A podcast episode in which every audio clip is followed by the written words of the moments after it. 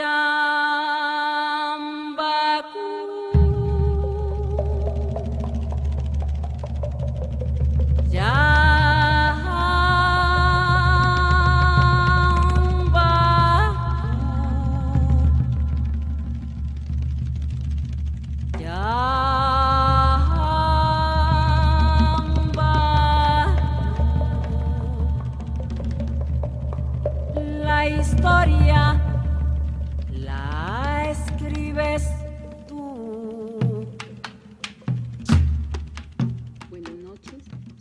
Jacqueline Rodríguez Pineda. Continuamos con la lectura de Chambacú, Corral de Negros, de Manuel Zapata Olivella. Un puñado de sombras caminaba sin dejar huellas. Sus chancletas tenían la ingravidez del polvo, el cuerpo seco impregnado de aquella sutileza. Así andaba por todo Chambacú, huidiza, impalpable. Mauretania gruñó. Pocas veces la veía en casa.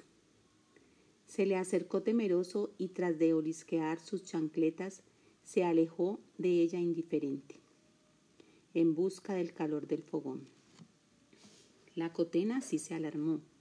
Su hermana Petronila Solo la visitaba cuando tenía enfermo o muerto. Sin mirarla, como si fuese habitual verla allí sentada al pie del fogón, le preguntó, ¿qué te trae por aquí? La otra se quitó el cabo del tabaco de la oreja y después de apretujarle la punta lo llevó a su boca. La cotena le ofreció un tizón de candela.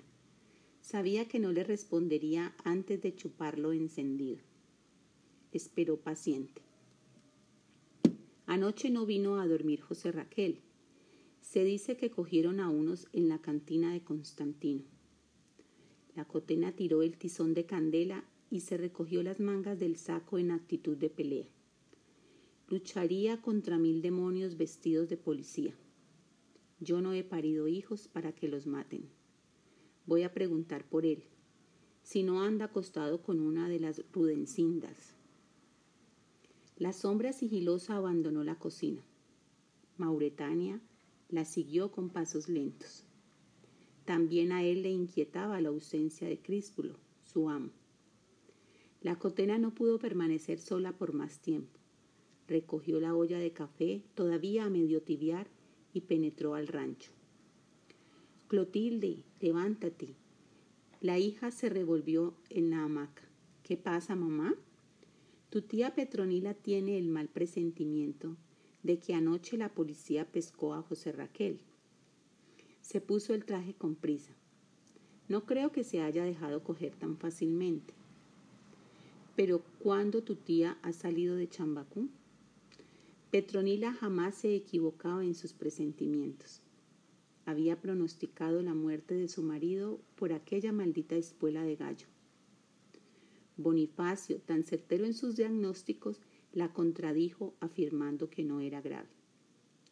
Ella insistió llorosa, se te va a morir. Y expiró. Lo mismo sucedió en el embarazo de Clotilde. El blanco Emiliani le va a hacer un hijo. Cinco meses después, la matriz levantaba su cúpula. Por eso la cotena temía.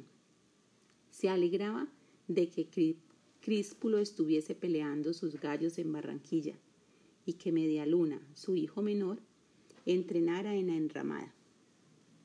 No se arrepentía de haberle permitido el boxeo en su patio. Lo tenía cerca y podía protegerlo.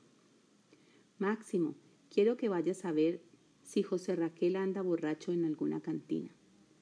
Yo creo otra cosa, mamá. Está en tratos con esos contrabandistas. Mala vida quiere darse. No quería decirle que lo botaron del muelle por un lío con unas petacas de tabaco. ¿Robo? Nada de eso. Si lo llegan a poner preso por contrabandista, por mí se pudrirá en la cárcel.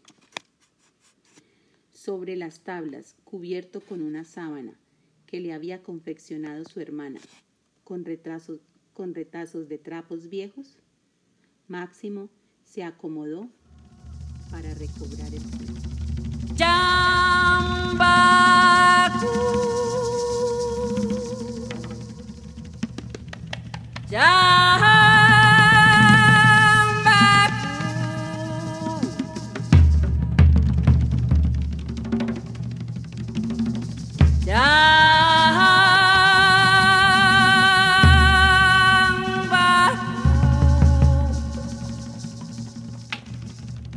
La historia la escribes